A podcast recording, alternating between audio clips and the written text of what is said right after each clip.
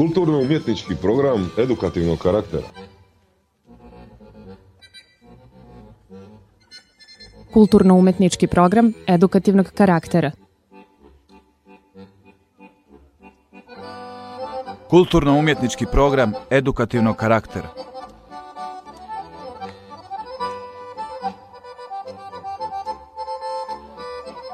Kulturno-umjetnički program edukativnog karaktera.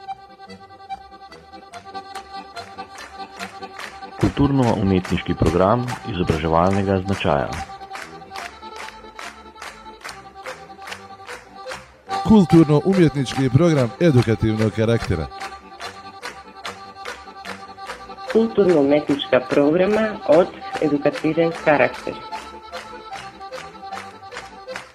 Program kulturartistik me karakter edukativ.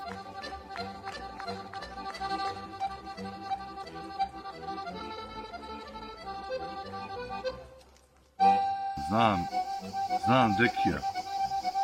Dobar čovjek, u par riječi može puno toga reći. A vamo emisije pravi... Smori, brate. Kupik je zapravo dva sata maltretiranja sagovornika, dva sata maltretiranja mene samoga, dva sata maltretiranja slušatelja i slušateljica. Zapravo se pitam čemu uopće sve ovo?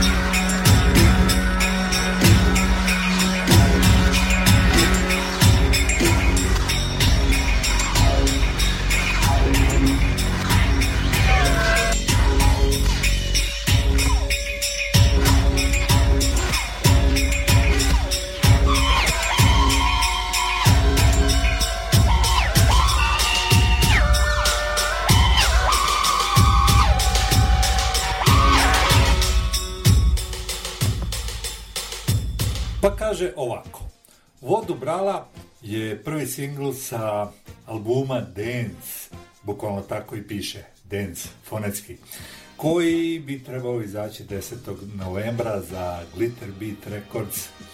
I pjesma je ovo, kao što rekao, prvi singl Lenharta Tapesa, odnosno Vladimira Lenharta, producenta, koji je i objasnio malo ovu pjesmu koja se zove, kao što rekao smo, Vodu brala.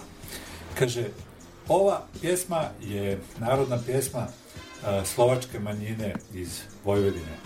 Prvi put je čuo ovu pjesmu kada su na lokalnoj radio stanici digitali, digitalizovali i digitalizirali a, sa stare analogne opreme a, pjesme i kaže pokojna Marija Šagova iz Stare Pazove je ovu pjesmu izvodila bez muzičke pratnje tokom intervjua na radijoj, radijoj radijskoj stanici.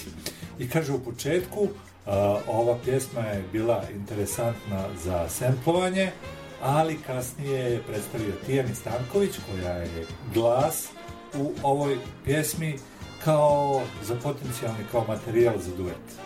I čitava ideja albuma Dance je bila da se živi ženski lokali sempluju, odnosno da zamjene semplove.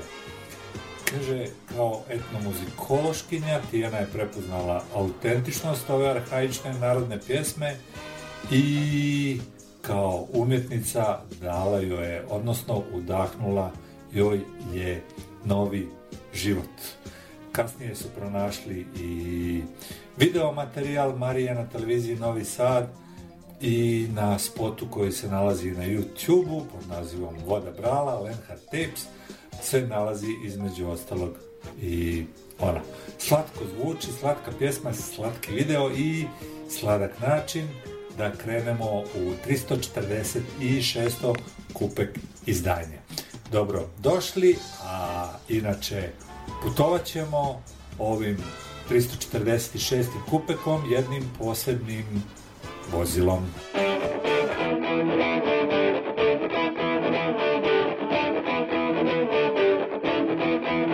Pre godinu dana imali smo kola. Pre godinu dana imali smo kola. Ali su ih svinje pojele do pola. Ali su ih svinje pojele do pola. Pošto volimo suludu brzinu. Pošto volimo suludu brzinu. Kupili smo sebi Warburg limuzinu. Kupili smo sebi Warburg limuzinu. Wow.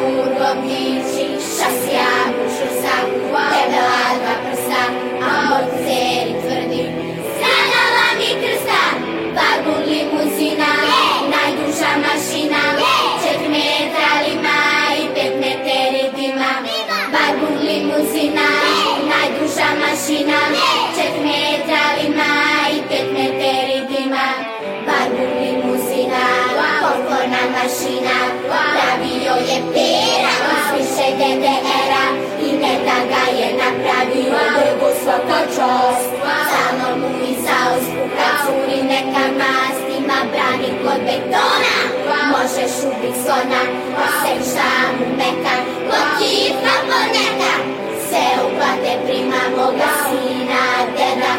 Neće dobit kola taj komit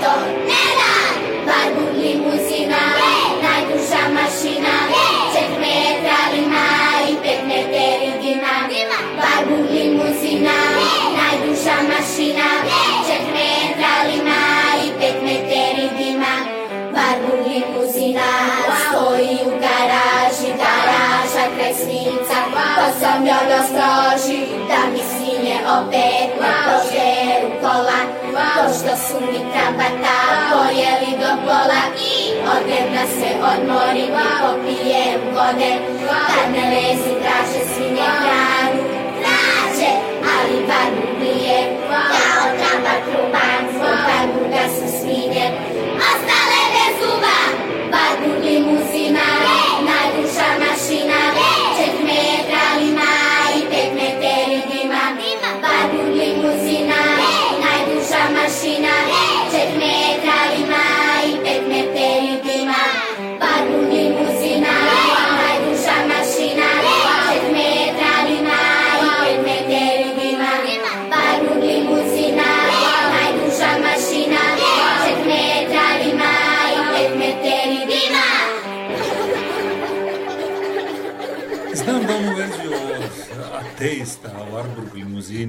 znate svi ili nadam se barem skoro svi, pa u neku ruku nadam se da vam je i ovo izvođenje Hora Čuperak zajedno sa Radulevom ili ti Raduletom iz ateista, a, nadam se da vam je bila i u neku ruku iznenađenje i jednako dobra i možda i slađa nego originalna verzija. E, kao što rekoh, dakle, na početku, u ovoj 346. epizodi vozit ćemo se jednim specijalnim vozilom, a sada znate koje je to vozilo. Riječ je naravno o Warburg limuzini ili ti o crvenom Warburg karavanu, da budem konkretniji. A, a da budem još konkretniji, početak jedne knjige čiji je pod naslov Šta će nam toliki auto, kaže Šta će nam toliki auto, pita stara dok u kućnom ogrtaču i papučama stoji ispred našeg ulaza i u čudu gleda u starog. Stišćem se uz nju, držeći je za ruku. Dan je sunčan, nebo jasno i čisto.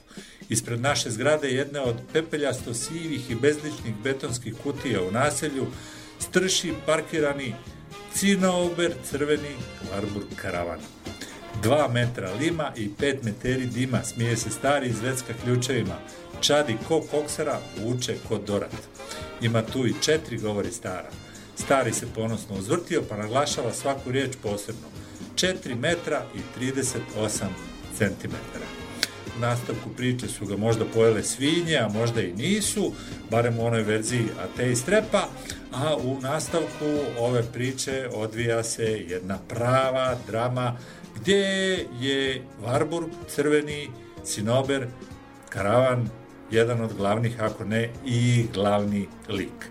A osmislio ga je naš gost u ovom 346. kupeku gdje ostajemo tamo gdje smo onim 345. kad smo pričali sa Vijekom i sa Robijem, odnosno Vijekom Alilovićem i Robertom Ferlinom i bili dakle u Rijeci. Tada smo pričali o onom originalnom kupek izdanju, a ovaj 346. je u neku ruku nastavak onoga gdje smo stali sa njima dvojicom. Dakle, Zoran Žmirić je gost u 346. kupeku, autor knjige Hotel Warburg.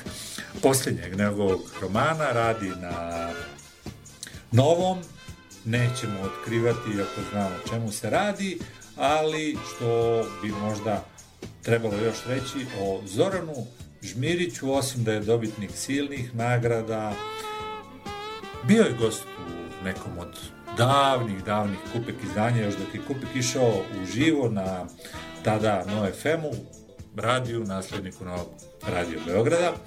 A, i pričali smo o riječkim rock himnama, jer je Žirić, Žirić, Žmirić, osim što je autor te knjige, bio i aktivni učesnik mnogih e, riječkih bendova, a po tome mnogi rijeku i znamo po muzici.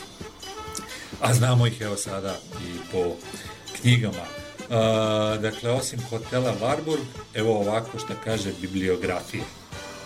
2002. Kazalište Sjena.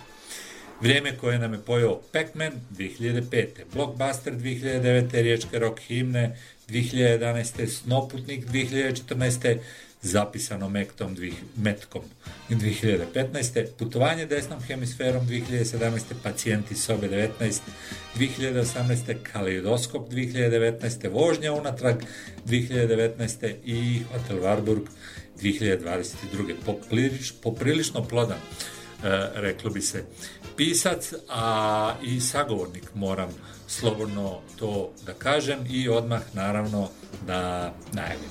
Dakle, u nastavku ovog 346. kupeka slušat ćemo Zorana Žmirića, ali slušat ćemo i bendove mahom iz Rijeke, e, koji će negdje opisivati barem taj period kada je sam Žmirić rastao i kada je i sam bio dijelom e, te vrlo značajne rock, punk scene ne samo za Rijeku, Hrvatsku, ne samo čak ni za Jugoslaviju, nego za čitavu je i čitavu Europu. Da.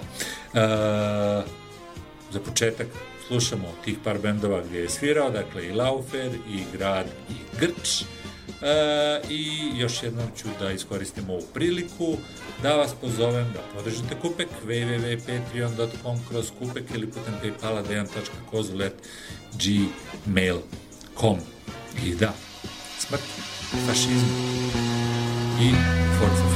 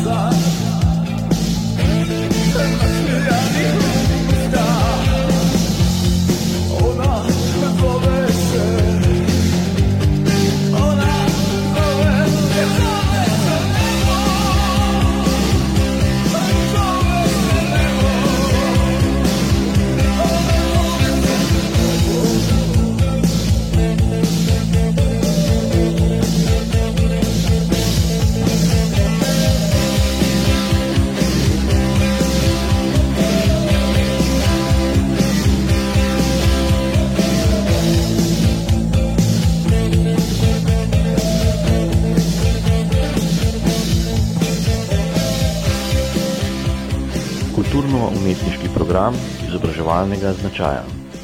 U prošloj emisiji sam imao, to mi je kao bila prva u ovoj sezoni, ovog Vjeko Alilovića i Felina. Ok. Pričali smo o Kupeku sa Radio Rijeke davnih dana, Da, da. koji je bio, pošto vidim da su nešto inicirali, a,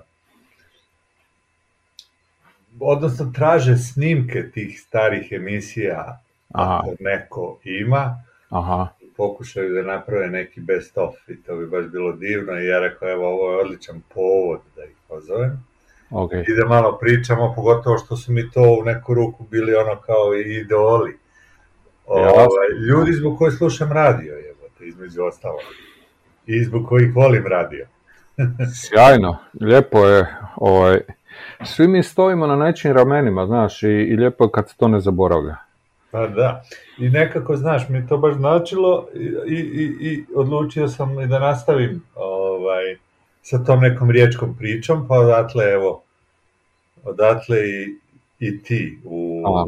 u ome, pogotovo što, eto, igrom slučaja se desilo sad kad sam bio u Rijeci posljednji put, zajednička prijateljica mi pokloni tvoju knjigu sa pričom, odnosno, kaže, ovo je jedan riječki pisac, možda ga znaš, možda ne znaš, ali, rekao divno, trebali smo se naći i na kavi, ali eto. Super je, super je Lara, bila je kod mene na radionici i odlično piše, ima sjajan potencijal.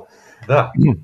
Ovaj, čak sam je uzeo, imao sam jedan projekt e, koji sam radio sa Goethe institutom, a to sam ti pričao zapravo, jer sam te spominjao, to jest spomenuo te je Zograf. Aha. Mi smo to skupa radili, kužiš, Zograf je bio selektor za Srbiju, ja za Hrvatsku, on je radio strip, ja kratku priču. I onda sam ja Laru uzeo, ja sam mogao izabrati četiri, četiri autora i Lara je bila jedna od njih, jel li? Ovaj, vidiš kako je svijet mali čovječ. Da. E, pa vidiš, ajde, nekako mogu da kažem da smo krenuli ovaj razgovor onako malo ne, ne, neuobičajeno, ovaj, pa možemo slobodno nastaviti baš sa tom radionicom. O, igrom slučaja, eto, baš i dok sam bio u Rijeci, Lara me pozvala na to predstavljanje gdje sam Mm. možda očekivao da ćeš se i Nisam mogao pojaviti, ali Nisam nisi mogao, stigao. Ovaj, i, i, I gdje su, dobro, nisu autori, autorke čitali svoja, nego je čovjek zapravo čitao to što su oni pisali i moram Mhm. priznati da tu zaista ima sjajnih priča. Posebno me dojmila ta jedna kratka priča jedne mlade djevojke koja se zvala, odnosno zove Ana Ramljak. Da, sjajna mlada cura, ona je neki 18 godina, mislim. A, došla na radionicu na nagovor svojih roditelja, zato što su oni povratnici iz Australije i kako Da. to biva kad mlad čovjek odrasta u jednoj potpuno drugoj sredini kulturološkoj svakoj drugoj koristila je naš jezik samo kod kuće, jel? I kako su se vratili, ona je ovdje upisala školu, e, trebala je maturirati i zapravo roditelji su vidjeli da bi moja radionica pisanja možda je mogla pomoći u tom smislu da se vrate ti neki zaboravljeni skillovi, znaš, i, i u pisanju i u govoru.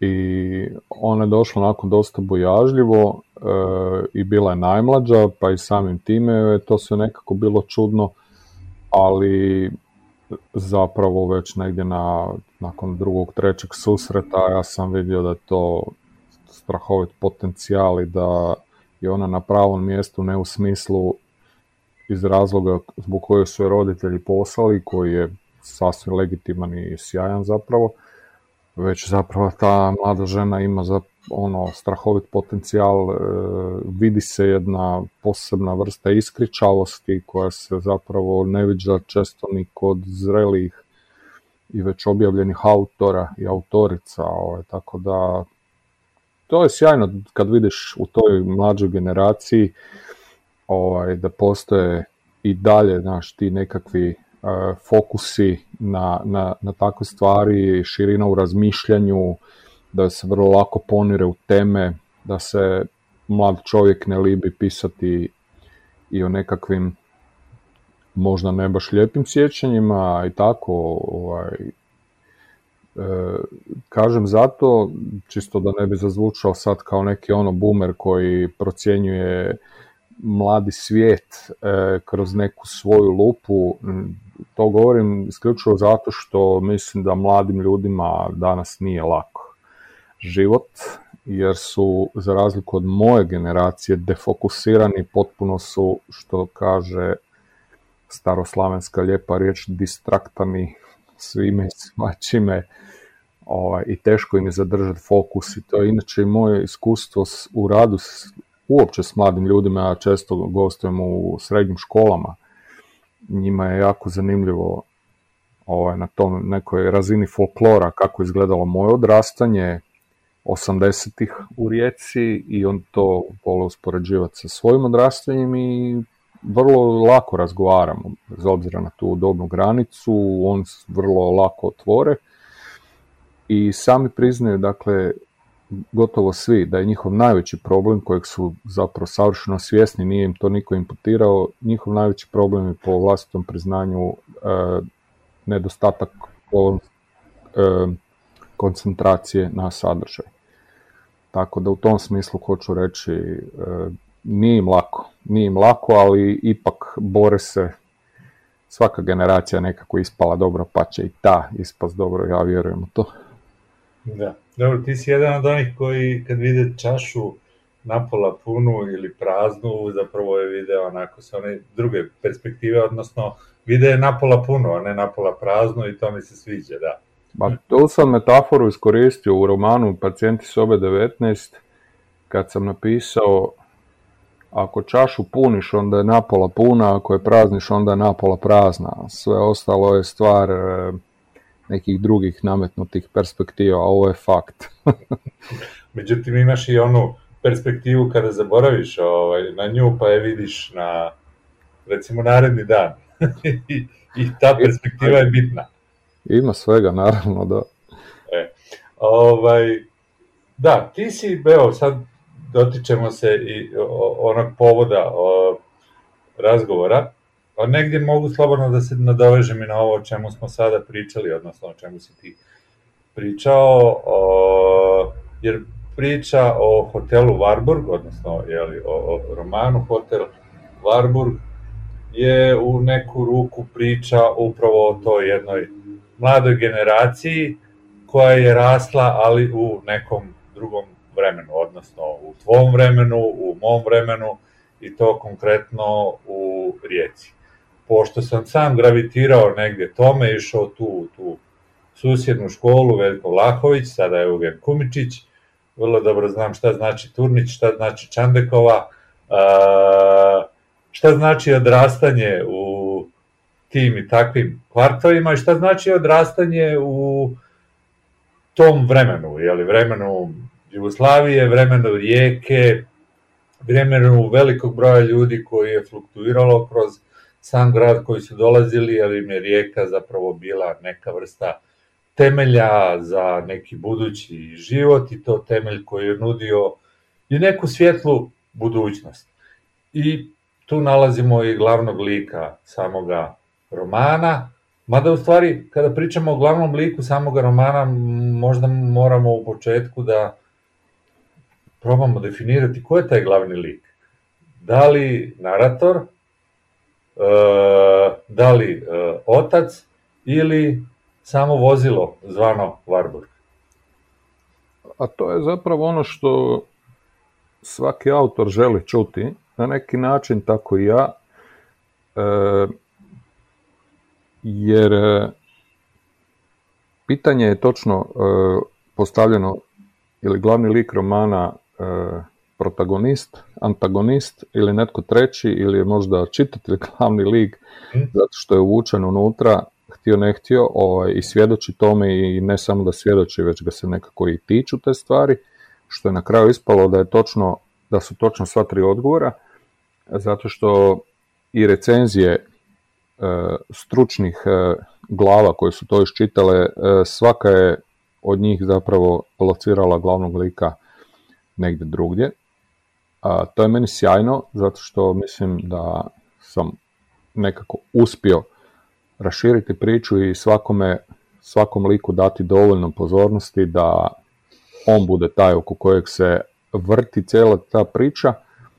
Znači imamo jednu u strukturi narativnu liniju i nekoliko likova i onda je to sjajno. Lako je kad imaš nekoliko e, narativnih linija, onda u svakoj imaš jednog lika, kako to sjajno radi Martin recimo, a ovo je nije toliko kompleksno, a pitanje je i dalje tu, tako da hvala ti, da, meni to odlično. E, moj neki intimni odgovor kad sam ja pisao roman, moj glavni lik je bio Warburg, automobil.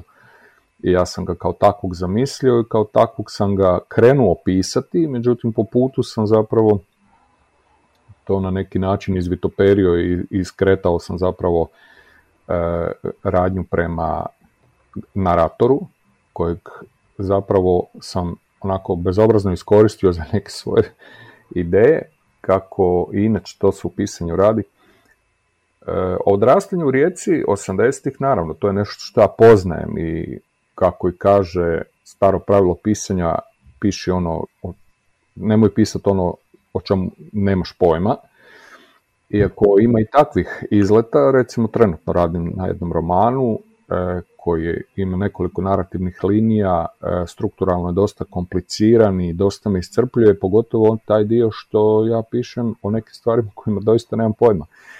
A kako želim biti dosljedan u pisanju, onda jako puno istražujem i želim zaista biti potpuno vjerodostojan u tom smislu autentičan, pa iako nisam sam svjedočio nekim stvarima, onda a dovoljno sam iskusan da se ne oslanjam na svjedočanstvo jedne osobe kod nekih stvari, zato jer znam da je e, sjećanje jako varljivo i onda zapravo gnjavim ljude oko sebe i morat ću pozamašnu zahvalu svima njima napisati na početku romana.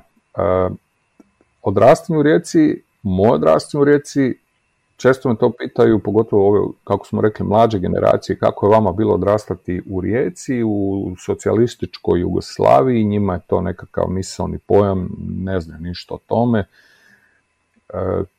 što zna biti simpatično, recimo mene pitaju e, danas maturanti, današnji maturanti, zašto smo ja i moja generacija odlazili u Trst, u kupovinu. Njima je to prilično nejasno, e, gdje su web shopovi gdje su uopće trgovine u Rijeci gdje se mogu kupiti martensice, kožne, jakne, rokerske i tako dalje. Da kažem, toga nije bilo. To nije postojalo. I tako imamo tih nekih ovaj, gag situacija. E, a moje odrastanje je bilo sjajno, meni je bilo fenomenalno. Ali mislim da ja nisam u tom smislu pološten, već je svima nama naše djetinstvo bilo izvrsno i ja vjerujem čak i ljudi koji su proživjeli neke neka djetinstva onako na način da nisu baš imali sve na tanjuru, da nisu živjeli u nekakvom izobilju, već da plaće, živjeli su skromno, vrlo bi se rado vratili, bar na čas, u to djetinstvo, a ne zato da bi ponovo iskusili tu neku vrstu neimaštine ili uskraćenosti za nešto, već zato što što smo po putu htjeli ne htjeli izgubili tu ležernost koju smo imali tada a kasnije dolaze neke obaveze, događa se život jednostavno. Jel? O, ovaj, tako da u tom smislu meni je moje odrastanje u Rijeci 80. bilo fenomenalno i ja, što kaže e, Arsen kroz Gabinu pjesmu pamtim samo lijepe stvari. A, ali to ne znači da je ovaj roman pisan s nekom nostalgičnom notom, čak što više nije. E, čak sam se trudio ne upast u tu zamku, zato jer ja nisam nostalgičan tip. Ja uopće ne gledam na stvari koje su iza mene s nekom nostalgijom. E, iako ne zamiram ljudima koji su nostalgični prema bilo čemu, e, to je potpuno legitimno. Ali ja nisam taj tip, nisam takva osoba, mene prošlost ne zanima zapravo previše, osim u onom smislu da ja sad odvažem gdje sam ja u tome, na tom timelineu ja sad razmišljati o sebi u prošlosti, ja ću razmišljati kakva sam osoba bio, na primjer, 80-ih, 90-ih i usporediti tog Zorana s ovom osobom danas. Iako vidim da danas nisam napredovao, u nekom segmentu, onda je to ok, to je signal da, za rad na sebi. I u samom u tom smislu zan- zanima prošlost. O, Iako bi sad neko sa strane ko me malo bolje pozna mogao reći haha kako pričaš ono totalno nekakve neuvjerljive fore zato jer znamo te jako dobro ptice, znamo da i dalje štuješe Katarinu Veliku kao i nekada i da se tu neke stvari nisu promijenile i da nije snimljen bolji SF od Blade Runnera 82. ili tako dalje i tako dalje, ali dobro, to su neke druge vrijednosti koje su me definirale, ono što sam rekao, svi stojimo na nečijim ramenima, jel? Ovaj, ali da, u tom nekom smislu odrastanje u Rijeci je bilo odlično, bilo je vrijeme ana- e, analogno, u kojem ako si želio e, se umjetnički izraziti, a u Rijeci zaista gomila ljudi to željela na bilo koji način, a posebice kroz glazbu, onda si jednostavno bio prisiljen izaći među ljude i družiti se s njima i taman doći na kont na naše okupljalište e, generacijsko i kazati evo ljudi ja sviram nešto, ja tražim band. Danas je to malo drugačije, danas to može ovaj, putem weba napraviti, ne moraš nužno susretati ljude. Evo i konkretno imam ta neka iskustva, recimo evo sad makedonsko izdanje hotela Varbur koji je izašao pre neki dan, ovaj, e, naslovnicu i cijeli dizajn ovitka je radio beogradski umjetnik Dejan Marić, kojeg ja u životu nisam sreo. Ali štujem čovjekov radi i kad sam vidio ovaj, na webu kako radi, kontaktirao sam ga i rekao je želim baš da ti radiš to i evo, to je napravljeno na obostrano zadovoljstvo. Tako neko, nekako se vrijeme promijenilo, ali ono vrijeme ne mislim da je bilo ni bolje ni loše, jednostavno je bilo takvo, jeli. Ja sam se stjecajem okolnosti našao tada u tom vremenu kao tineđer i živio sve to što si ti rekao. Kulturno-umetnička programa od edukativen karakter.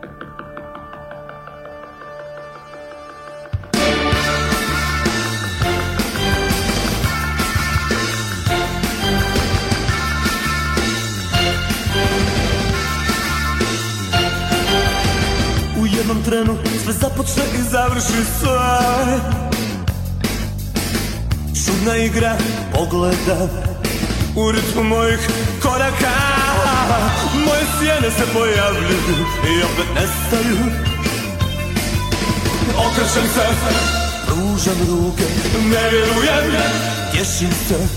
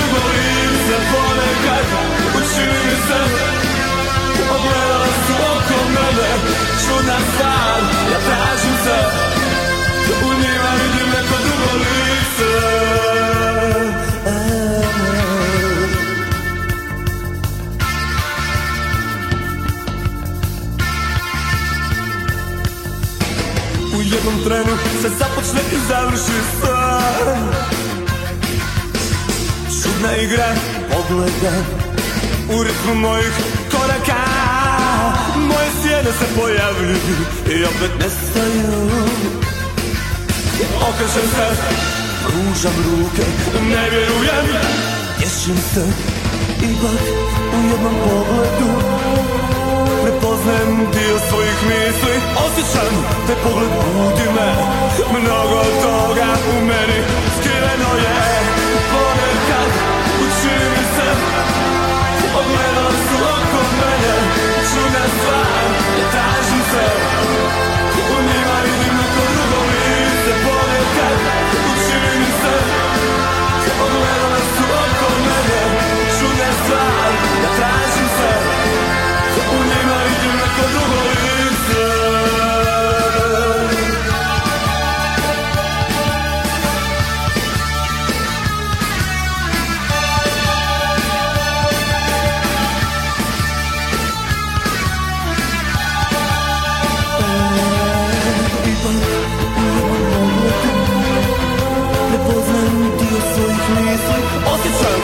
te pogled budi me Mnogo toga u meni skriveno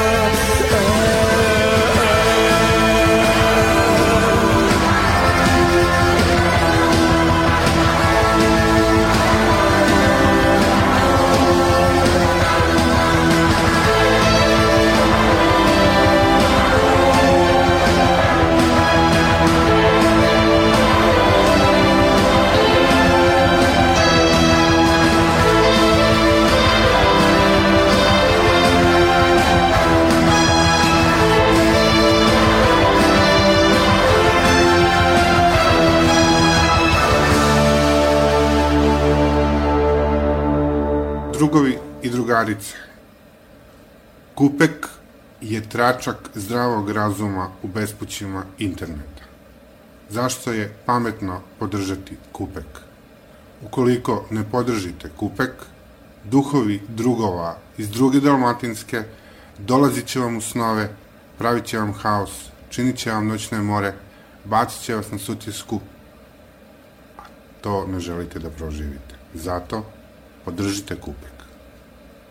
Smrt fašizmu. kroz, kroz ovaj tvoj odgovor na ovaj timeline glavnih likova stavili smo još jedan vrlo bitan lik, a to je grad Rijeka. A,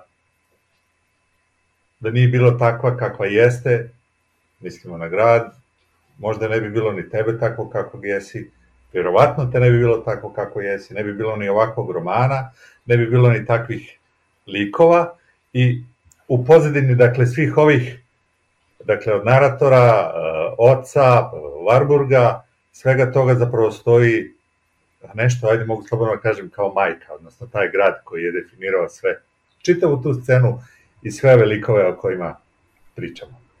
Da, e, drago me spominješ majku, zato što se i majka kao, kao majka roditeljka spominje u romanu, ima svoje nemalo mjesto, ima jako značajno mjesto, ona je majka u arhetipskom smislu balkanske ili mediteranske majke, a možda i šire, koja zapravo e, usprkos patrijarhatu e, nosi cijelu kuću. E, balansira između ovisnosti svoga supruga koji je alkoholičar i djece koje trebaju izrasti u nekakve ispravne ljude, što je ambicija svakog roditelja i on tu odigrava izuzetno važnu ulogu i to čini sjajno. E, služeći se razno raznim metodama, pa čak i nekom, nekom vrstom lukavstva i prepredanosti.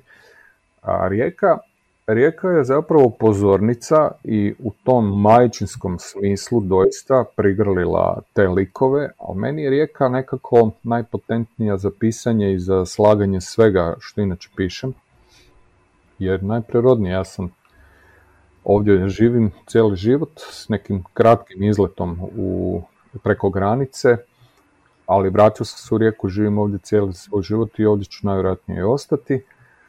A, da, to je jednostavno moja pozornica i tu najbolje funkcioniram. Osim toga, grad je dovoljno inspirativan, pa čak i kad ne pišem e, stvarnostnu prozu, e, zapravo često je ne pišem, već mi samo neki detalji iz e, biografije e, služe kao polazišna točka za priče, Rijeka je zapravo sama po sebi izuzetno potentna i čisto za razgrađivanje i likova i, i radnje i tako dalje. E, tako da u tom smislu sadržaj romana jest lociran u rijeku, iako ja to nigdje nisam eksplicitno naveo, ali je vrlo jasno da je to rijeka, e, čak i ljudima koji nisu odavde. Ne znam da li je neko, neko je negdje napisao da ja na taj način vraćam dug gradu. Mislim to dosta onako parfumirana intimistička izjava. Ja to tako ne vidim, ja ne mislim da me grad s ničim zadužio. Ja i moj grad imamo jedan vrlo onako otvoren i jasan odnos, tu sam rođen, živim, nisam zanesen, potpuno sam svjestan svih nedostataka koje taj grad ima, i nisam lokal patriot koji e, onako gnjavi ljude izvan grada o tome kako je moj grad bolji od nekih drugih i tako dalje. Dakle, potpuno realno gledam na to, ali je neminovno da je to izuzetno bitan grad i da me potpuno formatirao e, u ono što danas jesam doista. Ja sam tu gledao prve koncerte, e, jedan od posljednjih evo, koncerata EKV-a u Rijeci sam, e, uopće iz njihove karijere gledao sam ih tu u Rijeci, jer to je bio ujedno moj prvi koncert koji sam uopće gledao uživo. Nakon toga Parafe, e, jedan od zadnjih koncerata također njihovih, ja sam ih gledao u Rijeci, to je zapravo na neki način trasiralo mene e, i, i puno te emocije ima u mom pisanju. Da, i ti si negdje i sam u nekom trenutku postao dio te scene o kojoj sada pričaš, ne pričamo dakle sada samo o književnoj, to je došlo kasnije, prije toga si postao dio te muzičke scene i nekako je taj neki narativ, mogu slobodno da kažem zapravo i kliše kada se razmišlja o rijeci, jeli, kroz muziku. Prvo, o tome sam pričao svoje vremeno, ukoliko se sjećaš ono i sa Teom Tulić, pošto mi je bilo jako interesantno, uh, jako interesantan taj razvoj grada do momenta do kog se došlo danas, gdje postoji sada i jedna vrlo, vrlo jaka književna scena, čiji si između ostalih reprezent i ti. Pa da, e, zanimljivo je to, taj nekakav multitasking, e, ja sam, dakle, kao i gomila ljudi iz Rijeke počeo s glazbom, to nam je nekako najprirodnije stanje. E, Rijeka je tada u to vrijeme, danas to nije više tako, ali je tada bila jedan zatvoreni ekosustav unutar Jugoslavije kojem stvarno e, u nekom stakleniku bojalo, bojalo razno razna scena, najvidljivija je bila ona alternativna nama, a na nekoj pojavnoj razini to, to su bili neki drugi izvođači, tako da smo mi u jednom trenutku doista imali fantastičnu scenu, e, kvalitetnu, ne samo u smislu, recimo jedan od najpoznatijih bendova tada je bio Dennis and Dennis, koji je bio izuzetno komercijalan e, produkt, e, ne produkt, nije dobra riječ, produkti se danas rade u nekim menadžerskim kućama, za stolom se sastavljaju bendovi i tako dalje. Oni su bili baš punokrevni bend koji je po svim postulatima rock and rolla radio, bez obzira što su oni bili elektropop duo, oni su radili u garaži jednako koji Mrtvi kanal ili Laufer, Let 3 i tako dalje. Ovaj, e, ako to nije rock, ne znam što je, ovaj, posvećenost na taj način glazbi. ali da, ali istovremeno su tu koegzistirali i, i, i potpuno i nekakve alternativci, e, da sad ne nabrajam sve redom, to je zaista gomila sjajnih ljudi, bila sjajnih bendova koji su, od kojih su neki e, ostali u glazbi, ali većina je zapravo prekonvertirala tu svoju želju za umjetničkim nekakvim izražavanjem u nešto drugo, pa su, po putu odabrali bilo teatar, bilo likovne umjetnosti i tako dalje, neke od njih i književnost poput mene. Ja sam sam neko vrijeme vozio taj paralelni slalom, nekoliko godina, znači svirao sam aktivno i istovremeno i pisao, međutim u nekom trenutku sam shvatio da sam ja kad sam radio neku e, introspekciju, shvatio da sam čovjek koji zaista puno sebe daje u sve što radi. Bilo da je to posao koji mi plaća račune, bilo to da je nekakav potreba za umjetničkim izražavanjem, doista uvijek davo 100% od sebe. I onog trenutka kad sam shvatio da ne mogu dati 100%, zaključio sam da je fair prema, prvo prema meni, radi svog mirnog sna, a onda i prema ljudima s kojima to radim, jednostavno kažem ja više nisam taj čovjek koji može s vama nastaviti taj put.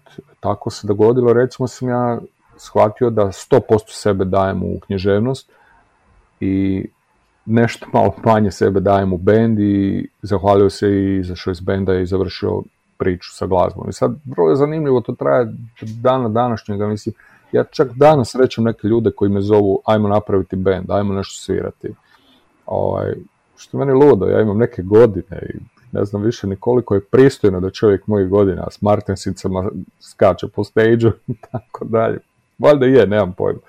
Ja u šali volim ovako kazat, volim malo bacit e, kost, što se kaže, pa kažem da je meni neka vlast, ja bi zabranio ljudima pisati do 30. godine, znači piši nakon 30. a do 30. sviraj. Znači 30. bi bila neka dobna granica kad bi ja ljudima oduzeo pravo da, da sviraju, osim eventualno Dilanu i Kešu. Ali evo, sam si svjedočio u slučaju je li već spomenute Ane Ramljak, da to baš ne mora nužno tako biti.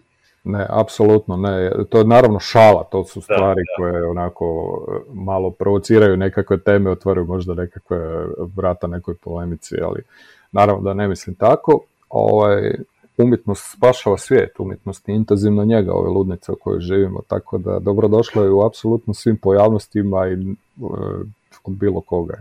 Da.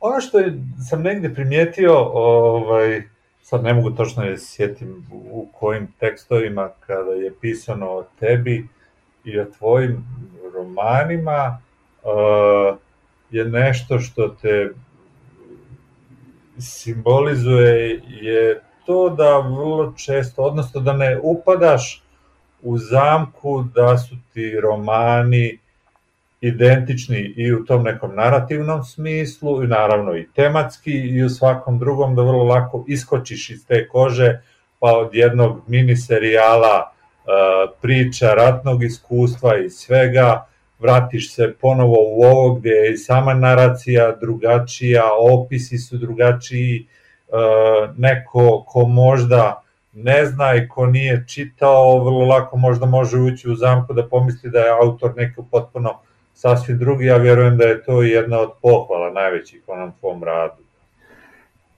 Pa meni godi tako nešto čuti, e, iako ovo nije nekakva skromnost, ponajmanje lažna, ja doista mislim da ja cijeli život pišem jednu te istu knjigu. Iako jest točno da ja stilski i tematski zapravo e, balansiram između nekoliko e, ne žanrova, ali više nekakvih ono odabira na način kako ću ispast priču. U prvom redu ja kad pišem ja nikad ne razmišljam o čitatelju.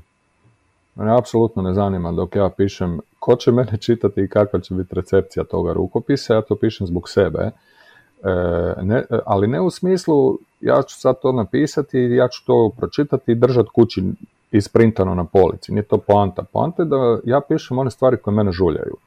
Ja sam dio ovog društva, nisam, iako ja sam introvert i nisam ja neki ono, social person koji se voli sad pretjerano nešto družiti sa gomilama ljudi i tako dalje. Međutim, ja sam dio ovog svijeta i mene, ono što boli svijet, boli i mene. E, ta neka, valjda urođena empatija, nemam pojma, nije laka, nije lako s njom, ali što ćeš tu je i onda je hendlam na taj način između ostaloga da primjećujem stvari i pišem o njima. I mislim da kroz svoje pisanje pokušavam na neki način poslati poruku. Ima tu možda nešto malo ego tripa, onog, nadam se pozitivnoga, jeli? Da, da nekako iskomuniciraš ono što sam vidiš da bi možda moglo biti bolje u svijetu, da bi moglo biti drugačije postavljeno, ne treba nam puno za to. I onda takve stvari zapravo primjećujem i ispisujem. Pa iako negdje, ne znam, naglasak stavljam na humor, na geg, ironiziram stvarnost, a negdje sam baš onako brutalno ovaj, iskren, otvoren, e, naturalistički pristupam nekim stvarima, pogotovo kad pričamo o ratovima na Balkanu koji su se dogodili. Ovaj, tako da da, ipak ja na koncu mislim da uvijek pričam jednu te istu priču i pišem jednu te istu knjigu bez obzira na sve to. Zato jer mene u svim tim zapravo temama zanima uvijek i samo čovjek i što nas kao ljude zapravo e, nagoni da vučemo neke odluke. mm i to je meni zapravo e, najpotentnija tema unutar tog bazena ja zapravo crpim evo već 20 godina sve teme zapisane. Da. I to je negdje posebno vidljivo kroz taj, nazovimo ga tako, taj ratni serijal. O, I kada pričaš o tom čovjeku, nekako mi je sjajna ta metafora koju si u ovim poeziji i zapisi s metkom spominjao između kroz onu priču o smrti i dva pijuna, crnog i bijelog, gdje bi ti igrao šah, gdje bi zapravo svi pijuni bili na jednoj strani, a svi ostali na drugoj strani, jer bez obzira što su različitih boja, ti pijuni su identični kada im malo zguliš kožu. I ta metafora je zapravo sjajna metafora o, o, o ljudima i onome o čemu ti pišeš. Pišeš zapravo upravo o tim pijunima, ne pišeš onima sa druge strane koji imaju tu vrstu moći da uspjevaju i svoje korake da naprave puno veće i puno jače i da zgaze iste te pijune bez da puste suzu za njima. To je točno, to je apsolutno dobro odsecirano. E, za mene ne postoji druga strana.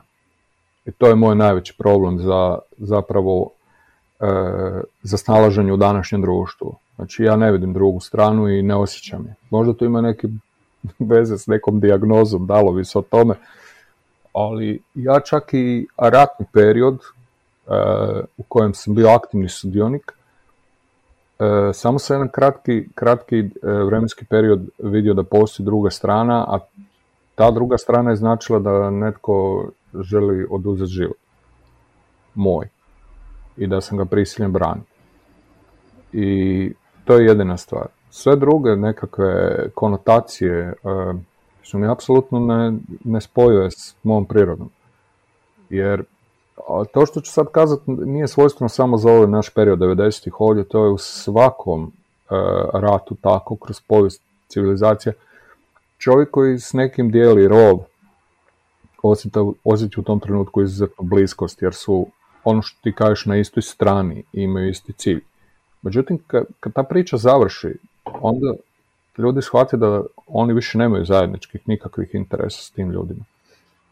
I da oni zapravo više možda imaju zajedničkih nekih dodirnih točaka s onim ljudima na koje su pucali i koji su na njih pucali. I to je taj fenomen je zapravo nešto što je meni začudno kako to ljudi ne vide. Meni to je apsolutno nejasno. E, I zato ja i kroz neki simbolizam e, u pisanju zapravo pokušam poslati tu neku poruku. Tu nema neke velike razlike.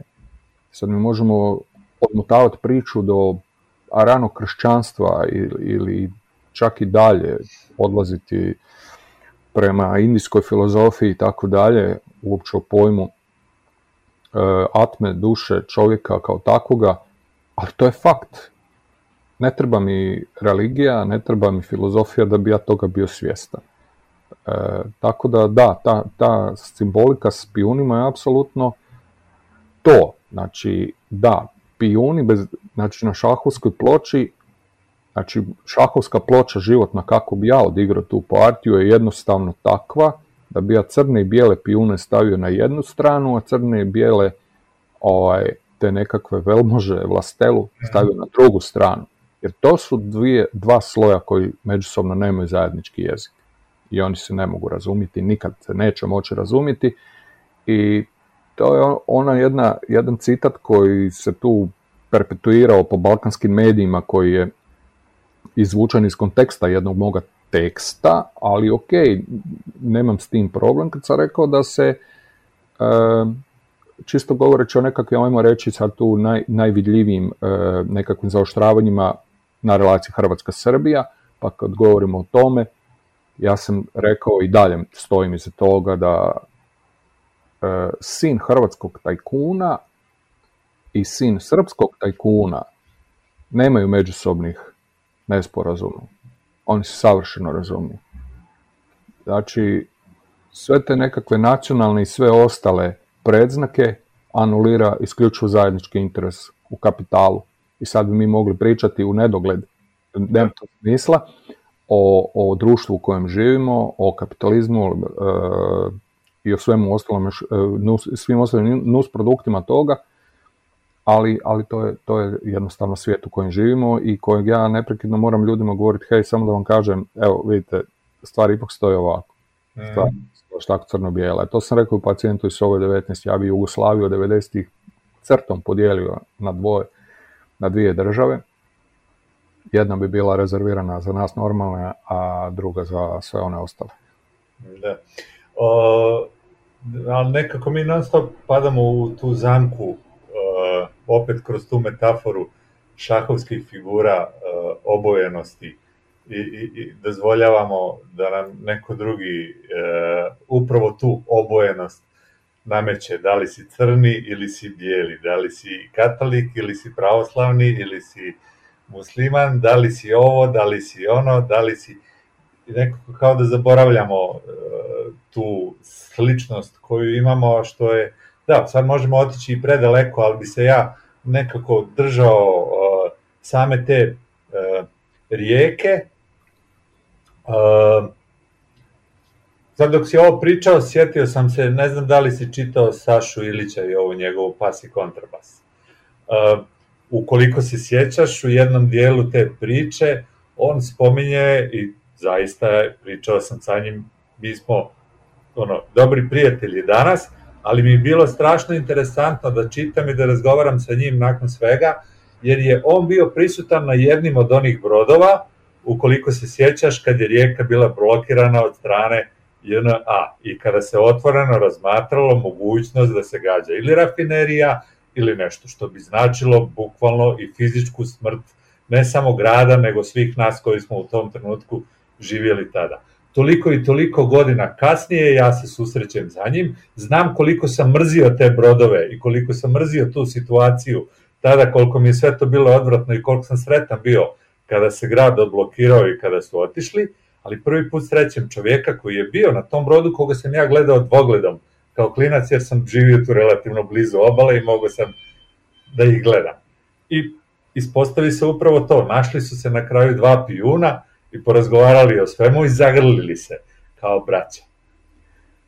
Saša Ilić je sjajan čovjek i ja mogu reći da sam prijatelj s njim. E, uvijek kad ga sretnem se rado s njim popričam. E, čak smo skupa i, radili kao, kao voditelji radionica kreativnog pisanja prošle godine u Staroj Sušici svake godine gore tjedan dana u dvorcu Staroj Sušici e, u onoj šumi i cijeli taj ambijent je nadrealan, izgleda ko, ko scene s Harry Pottera, onako, taj dvorac izgleda stvarno kao Hogwarts. Je li ima onaj još preparirani medvjed? Bio sam tu u školi u prirodi sedam dana, da. Amo medvjedina e, i stoji, ali je sada izdjeljan od drva, Aha. jer je ipak e, ovaj, biološki materijal odolio zubu vremena. Da, ovaj, ma sve si rekao, ne znam šta ti kažem, ovaj, najveća pobjeda razuma u cijeloj toj priči post balkanskih tih nekakvih ovaj, ratova je upravo, upravo su Saša Ilić i, i Darko Cvjetić i takvi ljudi koji su bili sudionici rata, aktivni sudionici rata, a zapravo danas o tome mogu na potpuno ljudski, racionalan način razgovarati bez da e, uspješno su us- dakle, isprali iz sebe taj, taj neki mrak koji nas je u tom trenutku sve nekako obavio.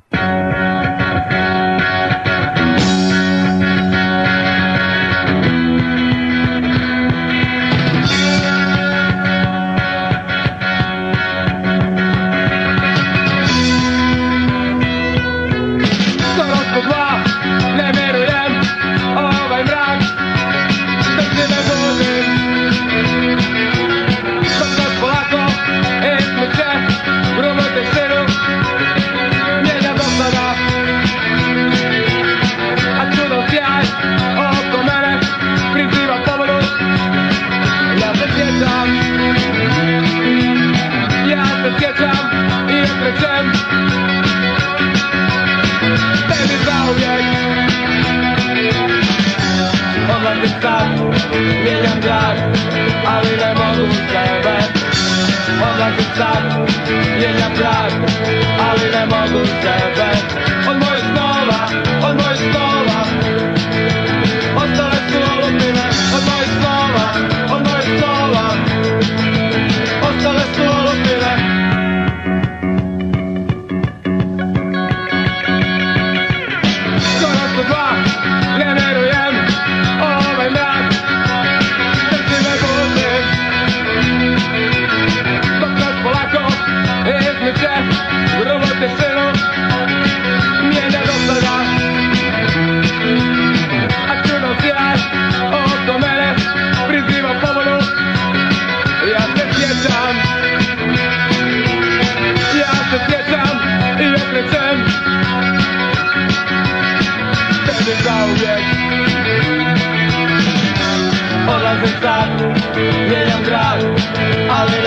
ne mogu tebe Odlazim sad, mijenjam grad, ali ne mogu tebe Od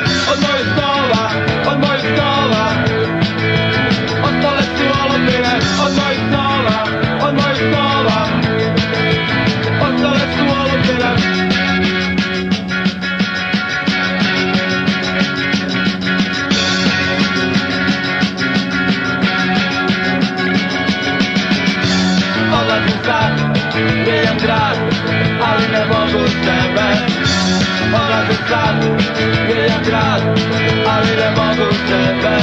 Od mojih snova, od mojih snova Ostale su olupine, od mojih snova, od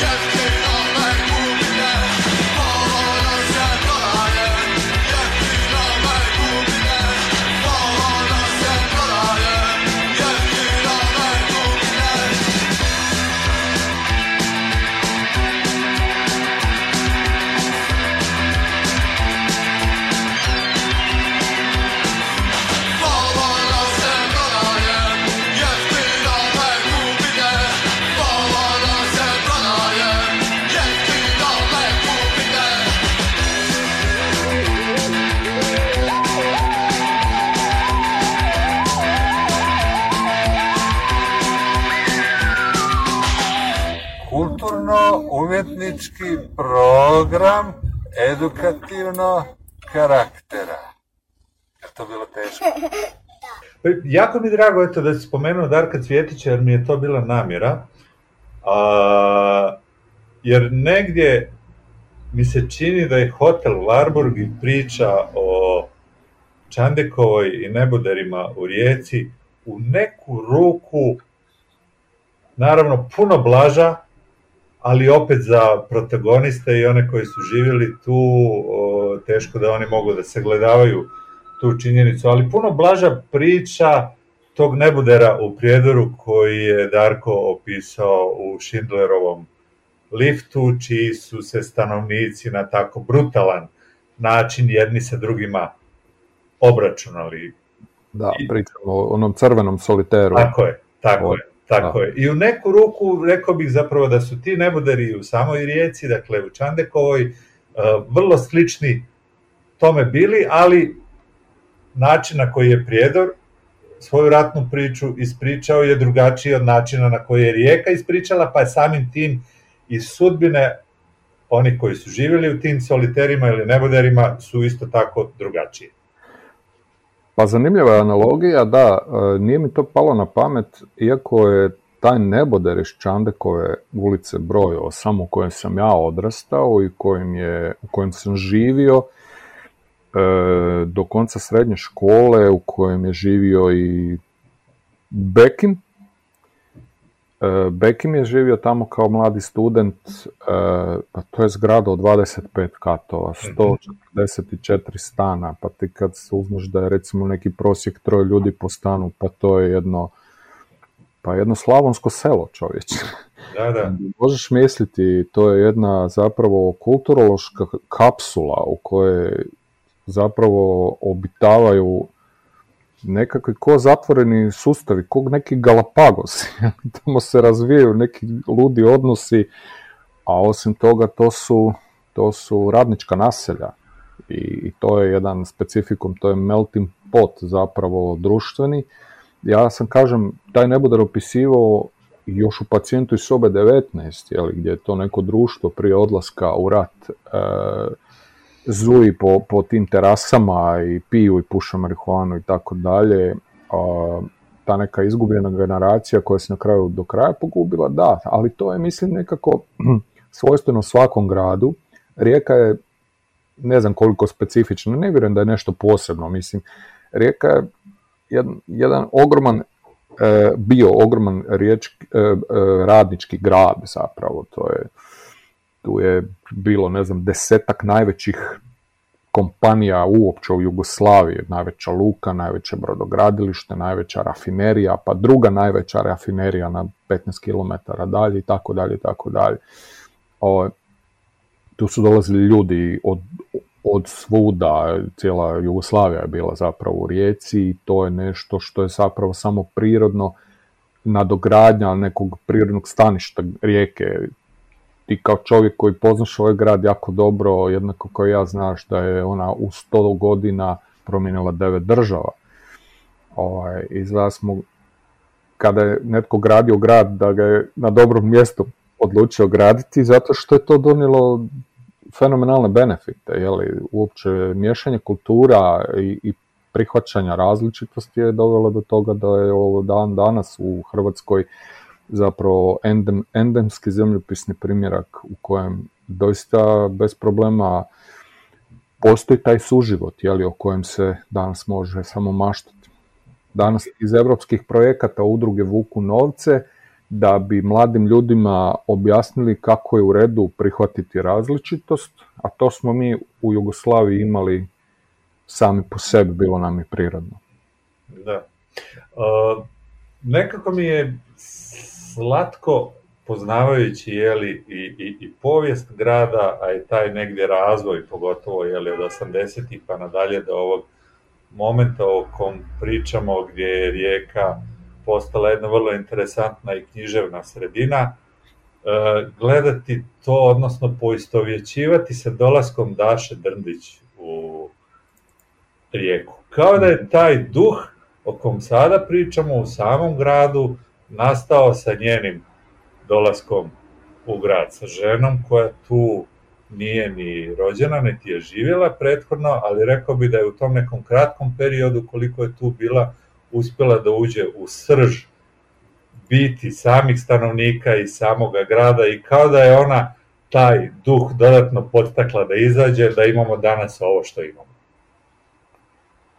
Priča o Daši Drndić je toliko jedna klasična priča, dosadna priča, koju mi kao neki prokletnici, kao neki slijepci koji nismo svjesni svijeta oko sebe, neprekidno, neprekidno proživljavamo iznova. Daša Drndić je e, fenomen i jedna posebna pojava uopće u svjetskoj književnosti koje Rijeka uopće nije bila svjesna.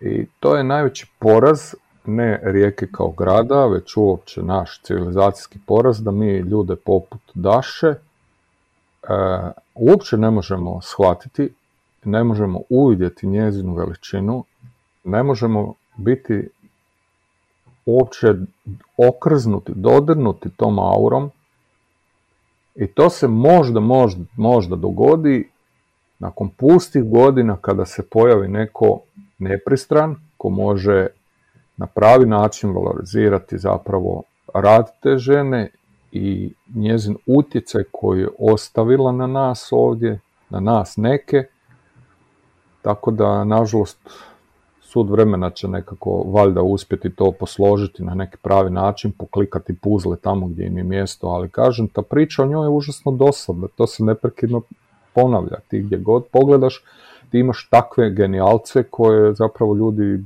ne vide uopće, ne razumiju ih, niti uopće znaju čime se bave. Uopće ne razumiješ čime se bave, pa Daša je imala prve susjede koje nisu uopće znali tko je ona i s čim se ona bavi.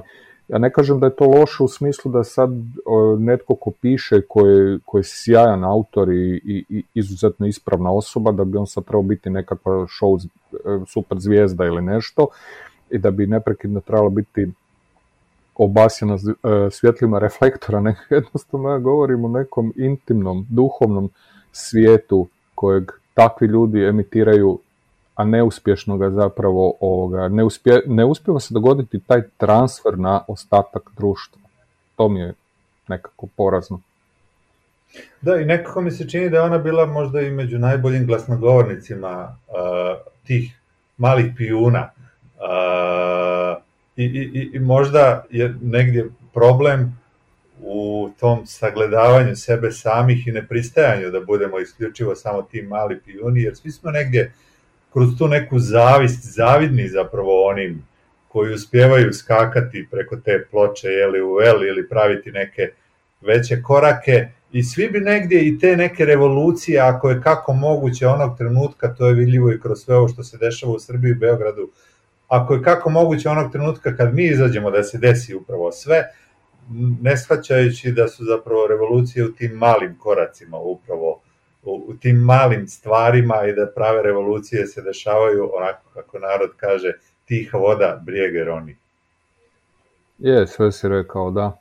Mislim da je da, Daša, Mateja Tulić je najpozvanija zapravo pričati o njoj uopće, jer je najbolje od svih nas poznavala, ali sve, sve je točno što si kazao, da. Imao sam neku misao sada dok si govorio, ali mi je pobjegla, valjda s razlogom. O, pa da, pričao sam i sa Teom o, o, o Daši i to je ovaj, možda još malo da se, da se vratimo na, na, na tebe. E, kao što kažeš i sam, da, sve što pišeš je, imaš osjećaj kao da pišeš jednu te istu priču. U tom smislu, da, lako je sagledati poveznicu između hotela Warburg i naratora, i recimo poveznicu sa riječkim rock himnama o kojima smo i pričali svoje vremeno, jer je to opet dio jedne te iste priče o kojoj između ostalog pišeš. Da, riječke rock himne su moj jedan izlet zapravo u publicistiku i tu sam, ono što sam malo prije govorio, ovaj, ko ljudi nekako vide ponekad to moje pisanje kao o rijeci vraćanje duga gradu, a ja sam to evo demantirao. Pa recimo u riječkim rock himnama bi se to moglo primijeniti u smislu da je ta knjiga zapravo moje vraćanje duga sceni koja me oblikovala, čiji sam dio bio, ili možda ne vraćanje duga jer tu nismo radili nikakve račune zapravo scena i ja, već smo egzistirali skupa u jednom trenutku, nego je možda više neki omaž, neko moje duboko poštovanje prema svim ljudima koji su u Rijeci u jednom trenutku stvarali. Govorimo o glazbi. A, da, a kako, kako sam krenuo s tim, rekao sam, znači sa glazbom nekako neodvojivi dio mene inače i dan danas mi je jako važna i dok pišem slušam glazbu i u mojim knjigama je izuzetno bitna i tu ne robujem nikakvim žanrovima, iako ja imam svoje glazbene favorite, ali ne robujem nikakvim žanrovima, vrlo sam otvoren po tom pitanju i ne libim se recimo zagrabiti u neke vode koje mi nisu možda prirodno stanište, pa primjerice e, e, pišemo o Sevdahu u hotelu Warburg i Sevdah je izuzetno bitan tamo e, i ja ga lociram kao, to jest ne ja, nego otac, u romanu ga locira kao bosanski blues, ali riječke rock himne su stvarno jedan fenomen što se meni tiče. Pisao sam je dugo. Napisao sam je na način da, za one koji evo ne znaju ili nisu slušali našu emisiju kad smo razgovarali o tome, ja sam uzeo period od 30 godina, polazišna točka je bila prvi rock album u Rijeci koji je objavljen 79. godine i zaključio sam sa 2009. godinom, uzeo sam 60 e, izvođača u kojima sam s njima izrazgovarao na koji način su oni e, radili najveće hitove koji su nastajali u gradu Rijeci. Znači, bez obzira na žanr. E, tako da to je bio jedan poseban, poseban zen raditi tako nešto i evocirati neke uspomene i razgovarati s ljudima i ta knjiga me dosta, dosta naučila. E, razgovor s ljudima te uvijek nečemu uči ako si spreman slušati, tako da evo, ja sam tu izrazgovarao s više od 300 ljudi u nekoliko godina, tako da sam izašao puno bogatiji nego što sam bio na početku kad sam i krenuo raditi. Da. E, I kako danas vidiš sam grad i sve ono o čemu eto već pišeš godinama. Uh, Rijeka je u eto, ti periodu od nekih 30 godina unazad zaista doživjela ogromne promjene uh, i u smislu samog stanovništva, a vidimo posljednje vrijeme da pokušava da pronađe neki svoj novi identitet, jer niti te industrije više nema e, i sada pokušava polako da se prešalta na u neku sekundarnu industriju, nazovimo je to tako, odnosno na usluge, turizam i slično. Vidjeli smo i da je kao jeli, Evropska prestolnica kulture pokušavala između ostalog problematizirati to pitanje migracija ljudi. Međutim, evo i sam si negdje na kraju jednim dijelom bio prinuđen da odeš i do Irske, koliko znam i sin ti tamo živi, jako velik broj ljudi je, dakle i nakon tih ratova, pogotovo nakon ulaska Evropske, odnosno Hrvatske u Evropsku uniju, tu privilegiju uspjelo, neću da kažem čak ni privilegiju, zapravo prosto to je neki normalan slijed okolnosti, ali su iskoristili tu priliku, bolje reći nego privilegiju da odu i žive i rade negdje drugdje rijeka, kao da lagano gubi tu energiju koju je imala i sada je veliko pitanje da li će kako i sa kim uspjeti da je pronađe ponovo. Hmm. Da, otvorit si puno tema, zaista kompleksno, uvijek je kompleksno kad pričaš o gradu, mm jer priča o gradu nikad nije jednostavna, a nisam siguran koliko bilo koga zanima što ja mislim o tome. Evo mene zanima. Evo, okay, ajde. Ovaj, dosta kompleksno, dosta su mi emocije pomiješane oko toga, ali ono kada ogolim stvari i razmišljam, trudim se doista biti objektivan, razumjeti sve strane. Mislim da Rijeka ne traži novi identitet, to možda izgleda sa strane nekome ko ne živi u Rijeci. Ja mislim da Rijeka ne traži svoj identitet, već je fakt da je Rijeka izgubila svoj identitet industrijskog grada, a, a ne postoji strategija u gradu Rijeci lju- od lju- onih ljudi koji je vode da bi se iznašao novi identitet, već se to nekako događa u bazi, ljudi sami, građani sami iznalaze nove načine za preživljavanje. Pa između ostalog okreću se onome, kako se to kaže, onome što sad ide, a to je upravo ovaj, taj nekakav turistički ili već neki drugi tip angažmana u kojem se može zaraditi neki novac. E, sama strategija grada je bjelodano potpuno nepostojeća, a dovoljno je to sagledati na način da pogledaš kako funkcionira bilo koji drugi grad koji je nekad bio snažno industrijsko čvorište.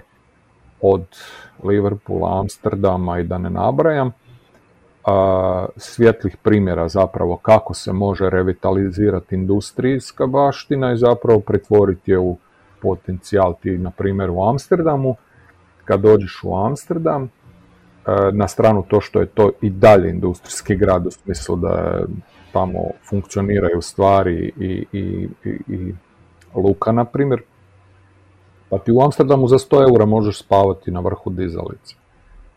Ti imaš kran visine 30 metara i u tom kranu gore, u tom kvadrat i po prostora je postavljen neki ležaj, jastuk i možeš gore prenoćiti dakle, na toj visini u tom kranu za 100 eura. E pa to je strategija naša. Ti kad u, u, e, to usporediš s onim što se radi u Rijeci, onda ti ne možeš se zanositi time da ovdje postoji strategija. Ne postoji.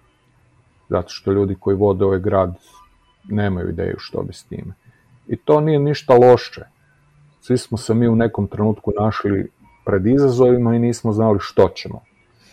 Ali ti nekakva inteligencija ili moral kaže pa ok, ako nemaš ideju, odi malo digni glavu izvan tog svog bazena, izvan te rupe, pa pogledaj kako to ljudi rade vani.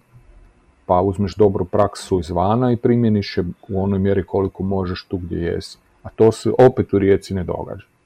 Tako da mi imamo strogi centar grada u kojem Znači, naj, naj, najstroži centar grada, kojeg mi zovemo Stari grad, gdje stoji taj kosi toranj kao jedan od simbola grada koji je doista nakošen kao onaj u Pizi, samo onaj u Pizi prodaje priču, ovaj u Rijeci ne, je i ovaj nakošen jednako, ovaj, pa tu su postojali neke iskopine ovaj, koje su zatrpane nazad asfaltom u, po sistemu ne diraj, umjesto da se to napravilo na neki drugi način, kao na primjer u Puli, da se stavila nekakva e, staklo preko kojeg se može hodati, da se može de facto vidjeti i biti svjestan toga da ti hodaš po povijesti.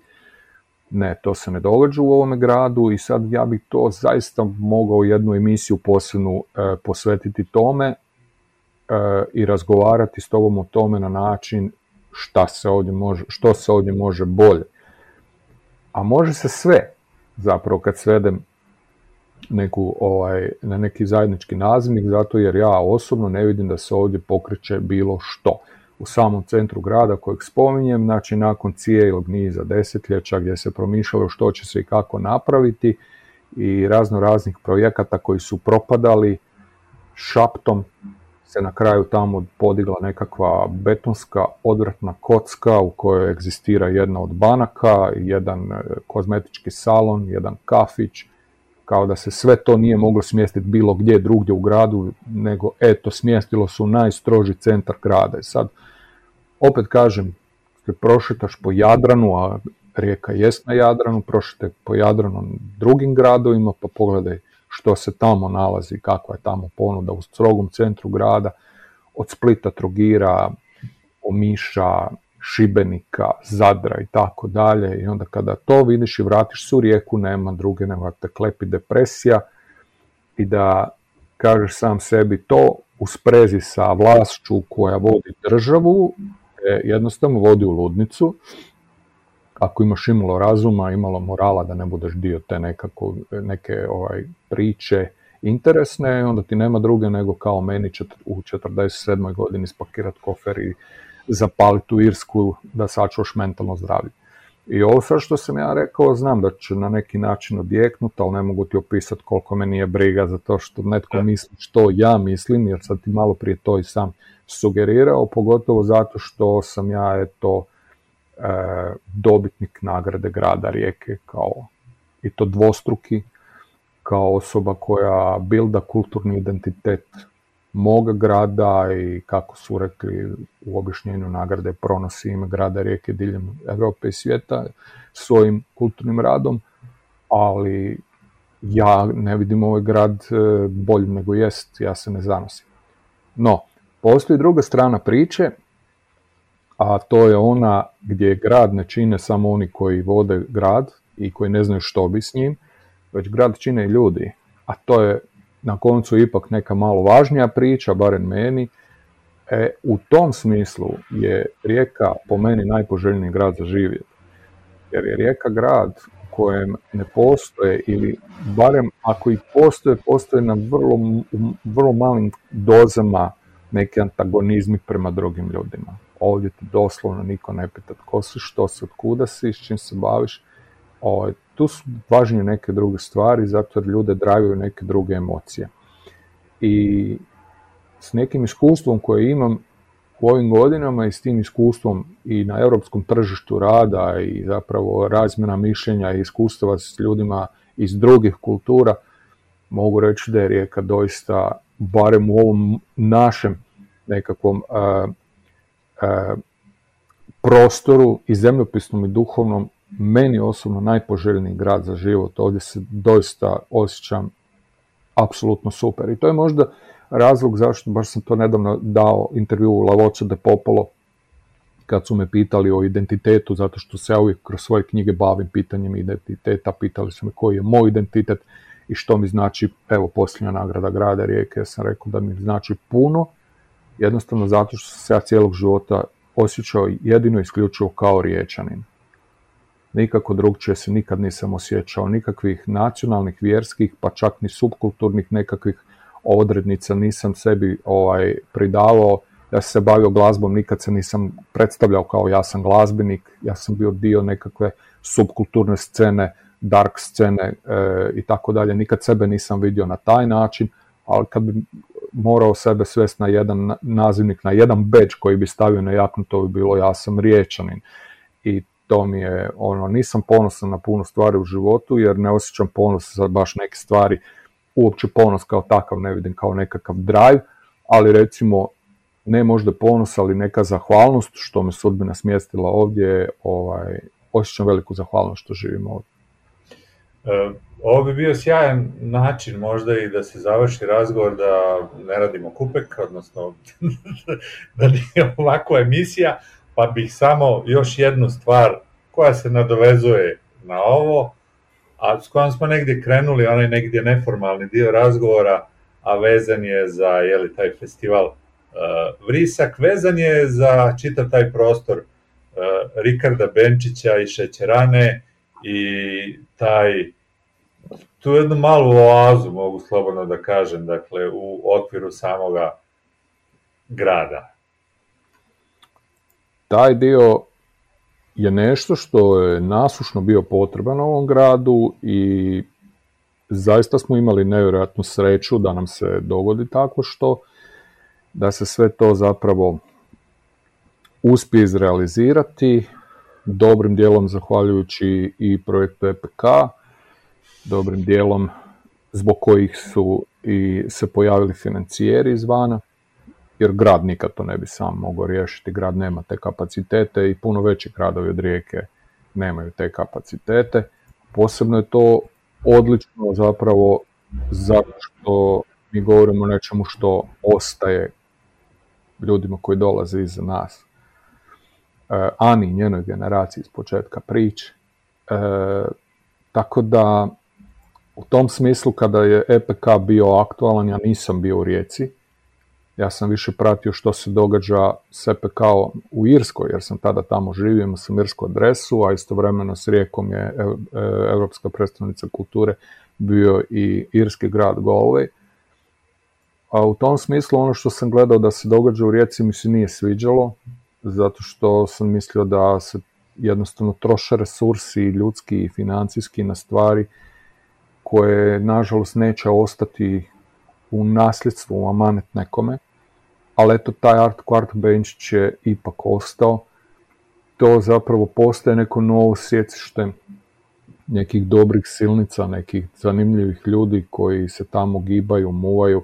Rezultat toga je, evo recimo ove godine taj festival Vrisak, koji, književni festival Vrisak, koji je ove godine e, zaista na poseban način odrađen. E, ne postoji e, ne postoji promocija na Vrisku koja nije do posljednjeg mjesta ispunjena, ljudi stoje vani, to prvi put vidim u Rijeci, da se na takav način, dakle dan za danom, po 3-4 programa dnevno događaju, da se to zapravo neprekidno ovaj, događa, da, da postoji ta, to zanimanje javnosti, a, a pogotovo u onom smislu što imaš i po dvije promocije istovremeno i obje su krcate. I to su fenomenalne stvari. A druga stvar, sami riječani kao autori su ove godine zapravo napravili boom, ko da su svi popili neku dobru vodu u jednom trenutku. Dakle, ove godine samo su izašli s novim, s novim izdanjima Laura Marčig, Maja Marčig, e, Nena Pavelić, Dora Šustić, Igor Beleš, Moreja Baničević, Nikola Petković, Andreja Žic-Paskući, Sebastian Kukavica, Teja Tulić, Enver Krivac, Eva Simčić.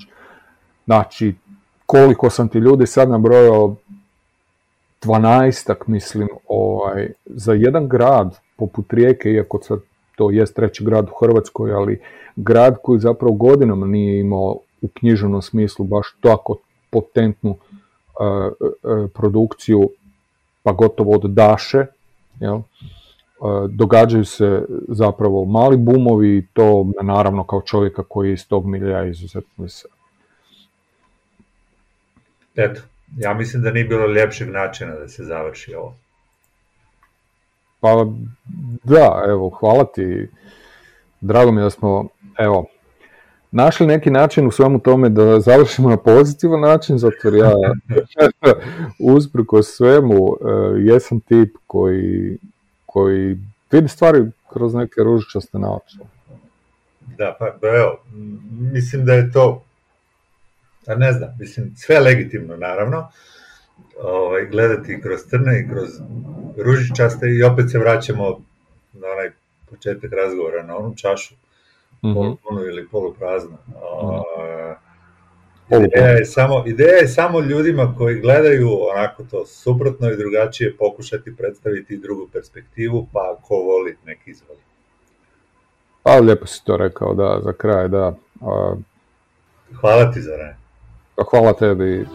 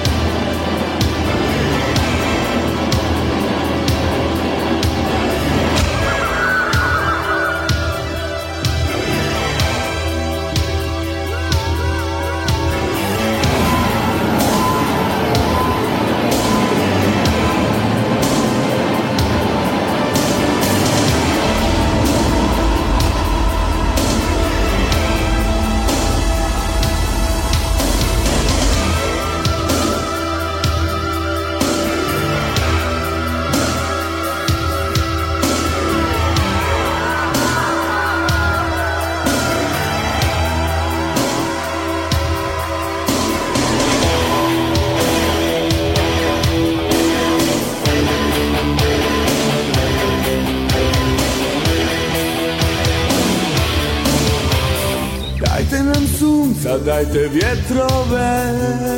Istri rijeke koje teku Vratite zemlju naših predaka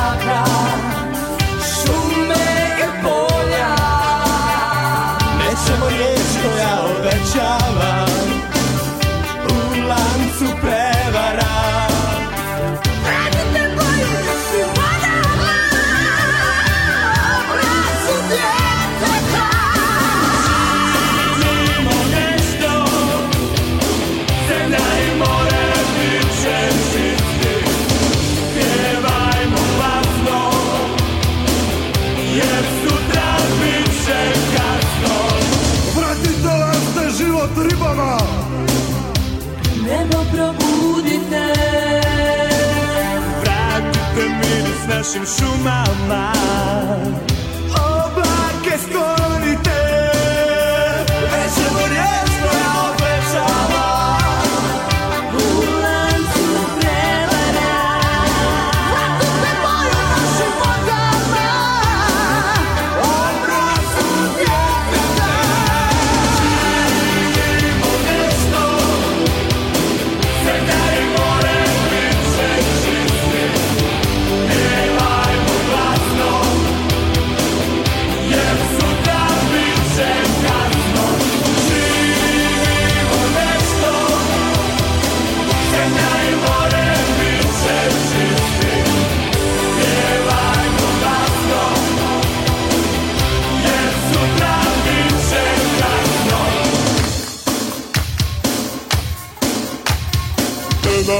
zemlju ovu, ne dam, ne dam, ne dam, ne dam. Kad sam bio malo djete, vidio sam laste lete Jel ti isto majko drijemaš, zelena si zraka nemaš? Gdje je rijeka, di je šuma, ubiše je dim i kuga. Ne vidi se gradska ura, se od smoga i to mi je kultura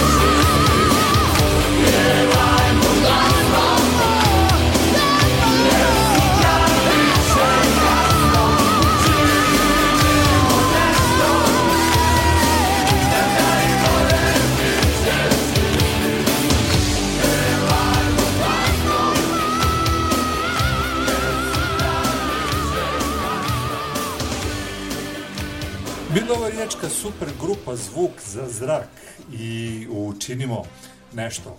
E, kad smo već kod super grupa, mogu slobodno da kažem da je Zoran Žmirić super basista, odnosno basista koji je dao svoj bas, zvuk svog basa dobrom dijelu nekim od najvažnijih riječkih bendova poput Laufera, Grada i Grča.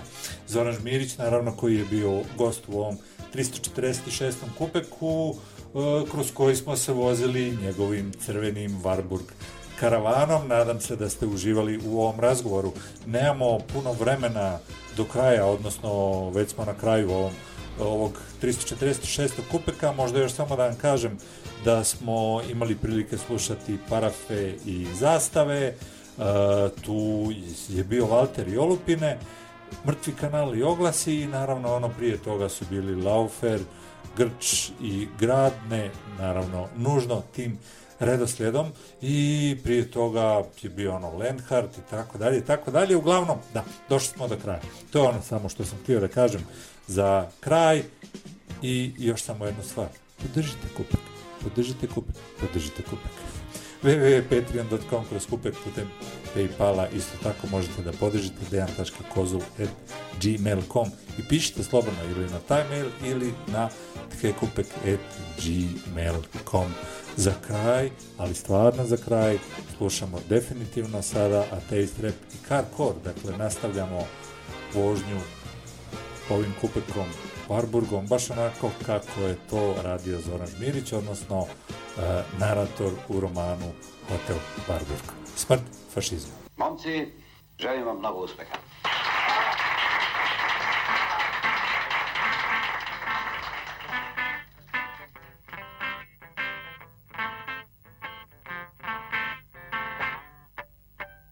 Uzeli smo našu Wartburg limuzinu i napravili od nje paklenu mašinu Takvu koja kilometre u plamenu guta Bržu od Porschea i do 150 puta. Stavili smo gume američke one Što piloti meću na svoje avione. Iza nas po putu ljuta vatra seva Pa nam sad asfalt teško doleva Teško doleva, teško doleva, teško doleva, teško doleva, teško doleva. Stavili smo četiri kilometar sata i sa strane nova blindirana vrata. Kod lopova mi će kupili smo spravu, namestili nove naslone za glavu. A uz puha imamo jedno, tri komada. Ekološka katastrofa nastupa od smrada. Brisači su ko kod nekog jumbo džeta Tunija to kokošaka ne može da smeta. Ne može da smeta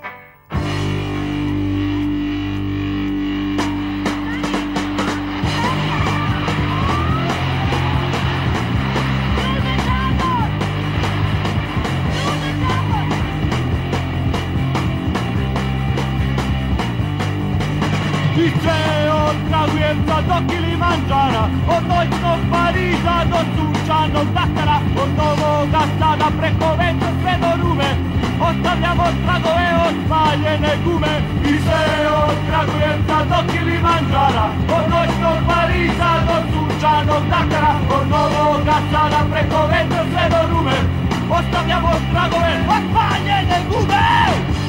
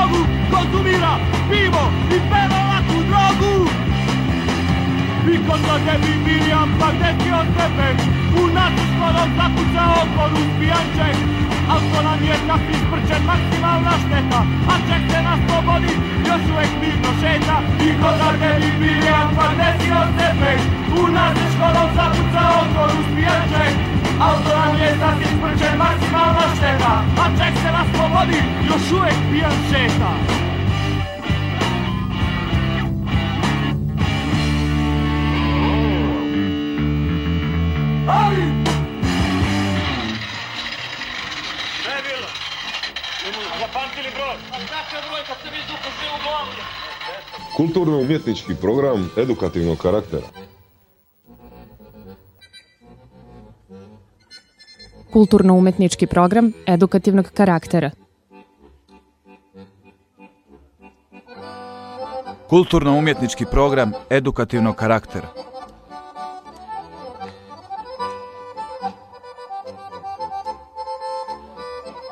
Kulturno-umjetnički program edukativnog karaktera. Kulturno-umetniški program izobraževalnega značaja. Kulturno-umjetnički program edukativnog karaktera. Kulturno-umetnička programa od edukativen karakter. Program kulturartistik me karakter edukativ.